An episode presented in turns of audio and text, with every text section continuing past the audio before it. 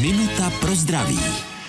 I když už máme skoro po covidu, občas potkáme člověka s rouškou. Je to k něčemu? Já vím, že jsou roušky nepříjemné. Hůře se dýchá, nevidíte, že se na vás někdo usmívá, musíte na ní myslet, nezapomenout ji a tak dále. Ale smysl určitě mají.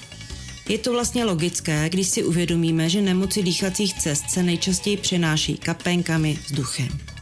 A když je někdo nemocný, je infekční, tak při výdechu jdou samozřejmě s tím vydechnutým vzduchem i ty viry, infekce.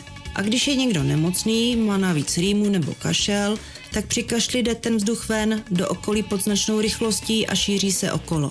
Když ten nemocný člověk bude mít roušku, většinu toho infekčního materiálu ta rouška zadrží a sníží se riziko přenosu na někoho dalšího. Minutu pro zdraví pro vás připravila doktorka Irena Zimenová. Věnujte denně minutu svému zdraví. Může vám prodloužit život o celé roky. Český rozhlas Vysočina, rádio vašeho kraje.